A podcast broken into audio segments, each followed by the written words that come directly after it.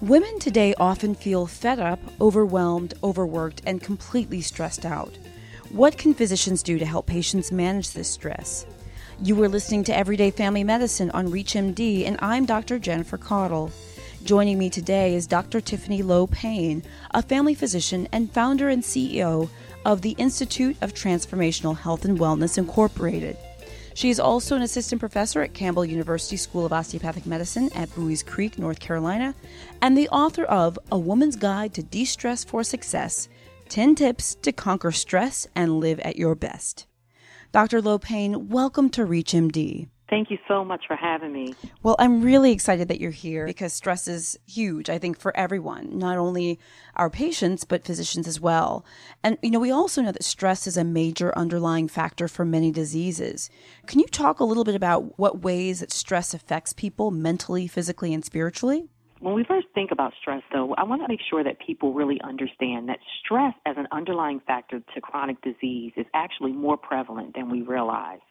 It's been shown that it can account for at least 60, but some research actually says up to 90% of chronic medical diseases that we see in our offices every single day. So we know that this crosses all ages, all socioeconomic statuses, and all races. It's something that affects each and every one of us, and it's important for us to make sure that we address it. Now, when we think about stress and how it affects us, I think it helps to think of our bodies as this miraculous ecosystem, a whole entity that's made up of mental, spiritual, and physical components.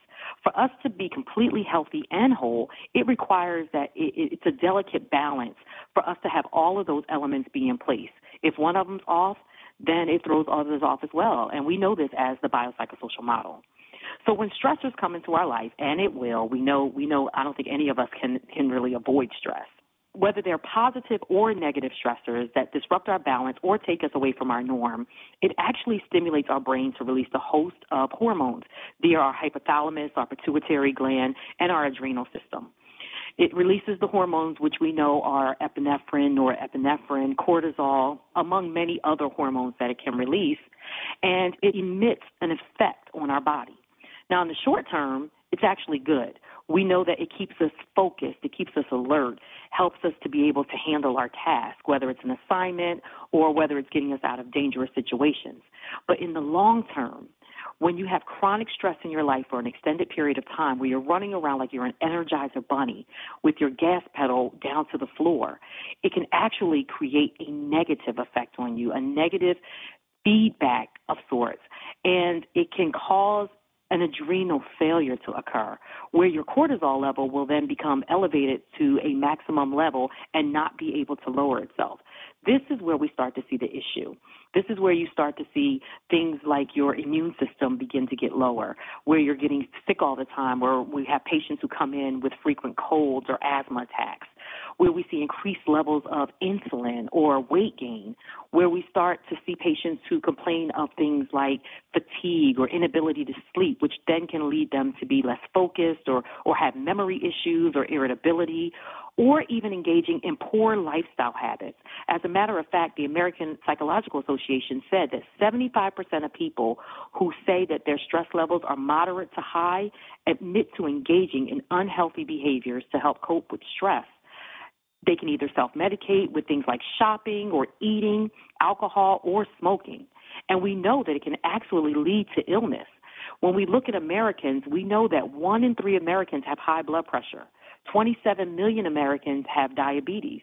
And we know it's actually caused because of stress. 200,000 smoking related illnesses can occur. And then when you look at the top 10 leading causes of death, many of which are preventable, we know that, that stress is a underlying factor in many of those, heart disease being number one. So it's important that we look at it and we address it because it really is affecting our patients. How can physicians help patients recognize when they're stressed? And what are some practical techniques that you recommend that patients utilize to help manage their stress? First, it's important for us as physicians to be sensitive to the fact that our patients are stressed. It's almost like an elephant in a room, something that's sitting there when a patient comes in, especially patients that we see frequently in the offices who come in with these vague complaints that are occurring in their lives. The American Psychological Association put out a study called Stress in America back in 2013. And it actually showed that as providers, only 17% of us are having conversations, open discussions with our patients about stress. So we, we definitely have to have a conversation. When when you start to do that, you start to see that when they come in with these issues, there's a lot of underlying problems that are occurring, whether it's in their social arena or psychologically, it may be an issue at work. We can help them evaluate these and then start looking at ways that we can help them get better. So I like to do a stress test of sorts, a modified stress test, where I begin to ask them a series of questions. And these are actually questions that I've made up, and I put a scale to them to measure whether a person's mildly stressed, moderately stressed, or, or highly stressed. Things like, are you having difficulty focusing or concentrating at the end of your day? Are you finding that you're irritable? Are you are you really tired of feeling absolutely exhausted by the end of your day? And as patients start to answer these questions, we can help them see that maybe some of the symptoms that they have and are because of stress. Once we once we get that, then we can kind of go into some of the techniques to help them lower their stress level. Once we know what we're dealing with, and then also they're knowing what they're dealing with as well. Stress and burnout is also a growing problem for physicians. And, you know, as a physician myself, we're, we're both family physicians. I feel like it's something that many doctors talk about a lot or feel. What are some tips that healthcare providers and medical students and even medical residents can employ to avoid getting burnt out? Because this is this is a big issue right now. Absolutely, it's a major issue, and it's getting bigger every every single year. We're seeing more of it. When you look at burnout syndrome, it actually consists of three components. You're extremely exhausted, you become cynical and less flexible. And in the midst of all that, you actually become more inefficient. So physicians actually have one of the highest burnout rates than any other profession that we see in America. It's estimated that approximately 40% of physicians will actually burn out, and one in every two of them will have at least one symptom of, of burnout syndrome. And when we look at it, we also see that one in eight of them actually will self medicate with drugs or alcohol to help them cope. So it is a significant issue. We also see that physicians commit suicide at a rate that is higher than the general population, with nearly 400 docs committing suicide to completion each year. This is not just a problem for physicians, it's also a problem that we see for our medical students and our residents and interns as well. Some of the factors that lead to that are just simply the demands and stressors of patient care. We know that our hours are getting longer. They're not necessarily getting shorter with some of the administrative burdens that we're having. We also know that, that many of the docs feel as if they have a lack of control with the changes in regulation that we're seeing. JAMA actually released an article in 2013 that said only 36% of doctors feel that they have a role in decreasing healthcare costs. So many docs are feeling like they're practicing medicine, but they're not really having a say in what they're doing. It also commands our identity. One of the things that makes us successful as physicians is also one of the things that can be a double edged sword for us. And that's our personality, our type A personality, and the need to make sure that we dot all of our I's and cross all of our T's. It can actually affect us negatively because that perception or that sense that we have to be perfect in everything we do because we know that we're dealing with life and death issues on a regular basis can increase our stress level like none other. And when it commands our identity, those things that we see that we may not have done well or that we may have failed at or, or not done completely the way we want it to, it's also an indictment of who we are as individuals if we're not careful. And so we have to be mindful of that. It's also important that we don't get caught up in the biases and the stigmas. Many doctors, residents, and medical students, they don't get help because it's a sign of weakness. And as servant leaders, who where we're out in the community and we're we're doing great things and we're pillars of the community, uh, we we don't want to be perceived as being weak. Doctors are not supposed to get sick. That's what they say anyway. and so we don't get the help that we need. But it's important for us to make sure that we we recognize when we're stressed out, we recognize when we're starting to get some of those symptoms of burnout syndrome so that we can get the help. If we don't take care of ourselves, we won't take care of um, we can't take care effectively, I think, of anyone else. I feel like your comments and your frankness is really appreciated. And I think a lot of physicians and healthcare providers out there listening to your comments will be able to relate either because of personal experience or experience with colleagues or friends or loved ones. So I think this is a really important dialogue to have. If you're just tuning in, you are listening to Everyday Family Medicine on ReachMD. I'm Dr. Jennifer Caudle, and I'm speaking with Dr. Tiffany Lowe Payne, a family physician and author of the book, A Woman's Guide to De-Stress for Success 10 Tips to Conquer Stress and Live at Your Best. We were talking a little bit about physicians and healthcare providers and the stresses that we often feel and some of the pressures that we have. What are some recommendations that you may have for healthcare providers to help lower stress? I think that the recommendations that we would use for ourselves are really the recommendations that we would give to our patients. Some practical techniques that we can do every single day to make sure that we are lowering our stress level and really preparing ourselves and equipping ourselves to take care of our patients the best way that we can. Some of the most important things that I see, and I, I actually, you know, discuss this a lot in in the book, is the power of positivity. And I know that that actually sounds cliche and may sound a little fluffy, but it actually works. There is power in positivity research has shown that individuals who think negatively, it, it, emits the stress response with those same hormones that we talked about earlier. But when you think positively, it actually can shut down that stress response and it can emit endorphins. And the endorphins will, we know, are mood elevating. They help to stabilize you. They help to give you a, a better outlook on life. So doing certain things, simple things that we can do every single morning, such as positive affirmations, getting up and just saying something positive over your day or over yourself, it actually works speaking positively, being able to reframe your situation. Even if the situation is a stressful situation, it, it doesn't necessarily have to affect you negatively if you're able to reframe how you're thinking about it. And so that is a key fundamental aspect to being able to lower your stress and to begin to look at things in a different light. In addition, we can help ourselves as well as our patients realize our limits.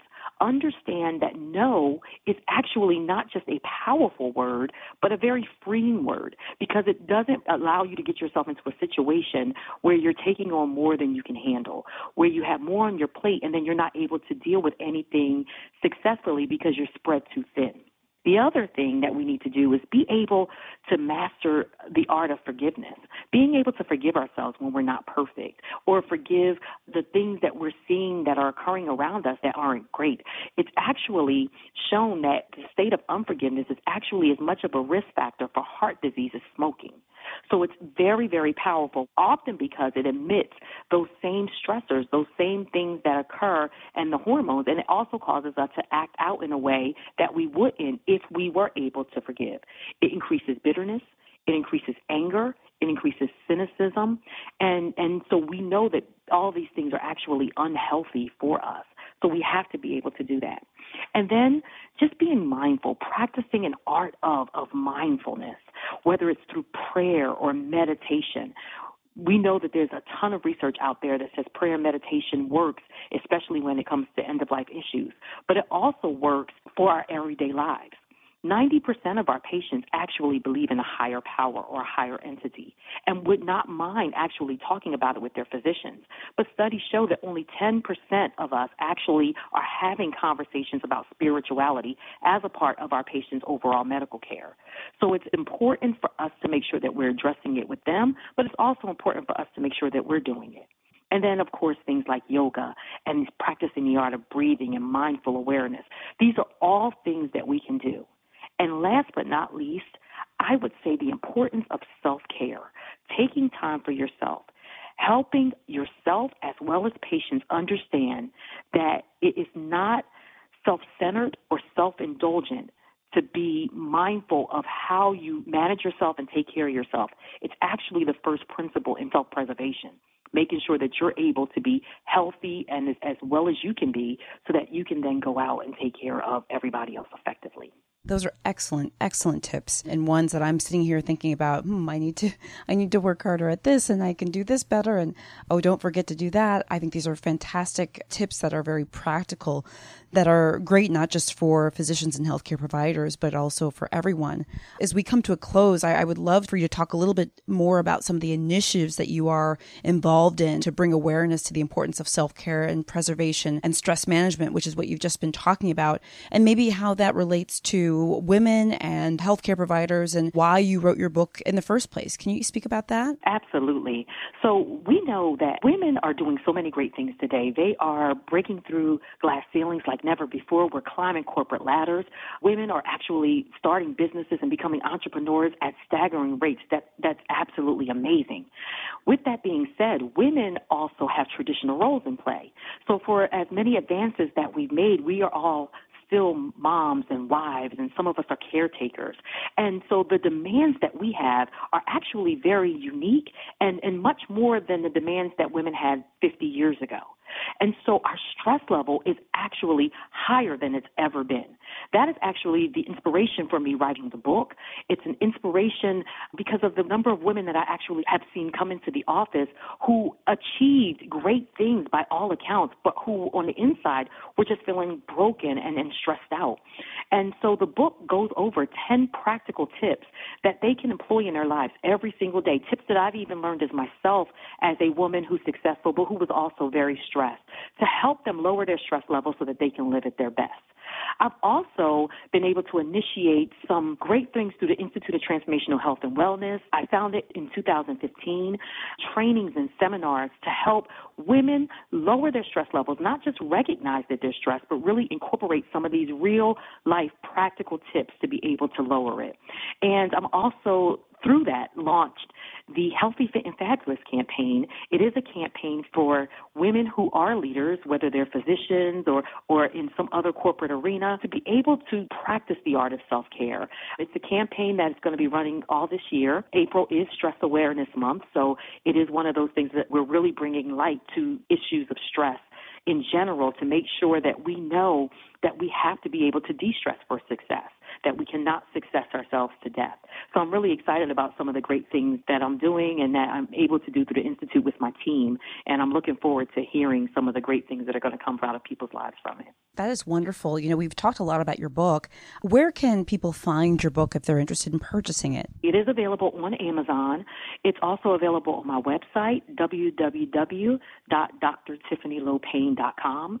They can purchase the book there. They can also find out more about myself as well as the Healthy, Fit, and Fabulous campaign. Is there anything else that you would like to add? For every physician out there who may be going through a stressful situation or dealing with something that's causing them to be depressed or they're finding that they're at a place that could potentially jeopardize their license, please know that there is help available.